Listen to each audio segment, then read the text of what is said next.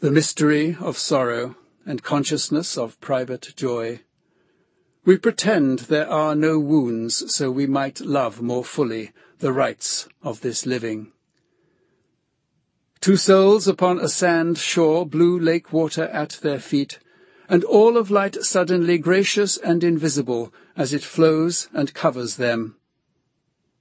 The years and so much error, small griefs not yet forgotten, love that was never said in profound inner silence, luminous with passion.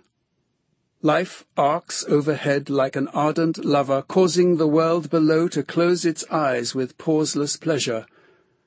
The strangeness of distress, saying, I have two souls, my love and I, who keep with me through time.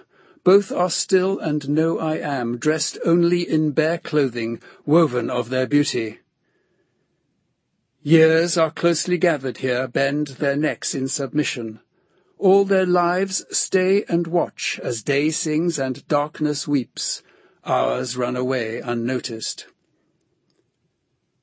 My soul and I meet each dawn, vanishing so lightly.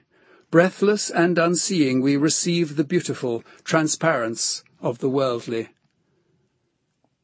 Where light makes no incision, this being the only kingdom, we are two souls in one who sustain their distinction.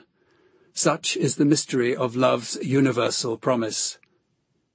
Not death, nor fantasy, nor life, nor absolute dismissal can fracture that peace now where we are joined by ritual founded on humility. I have tried by all means to be free of the years, from words and their bodies that captivate as lightly as bronze midsummer grass. So I place these my breaths in your hand like this, loving your exception candid and unconcealed, its validity unsaid. A cruciform sun arising, saturating a morose fog, catches us in a circle with yellow serum light revealed and justly naked. The ring a groom prepares to be given for a bride. For no death nor any living can remove from this present what was made without sorrow.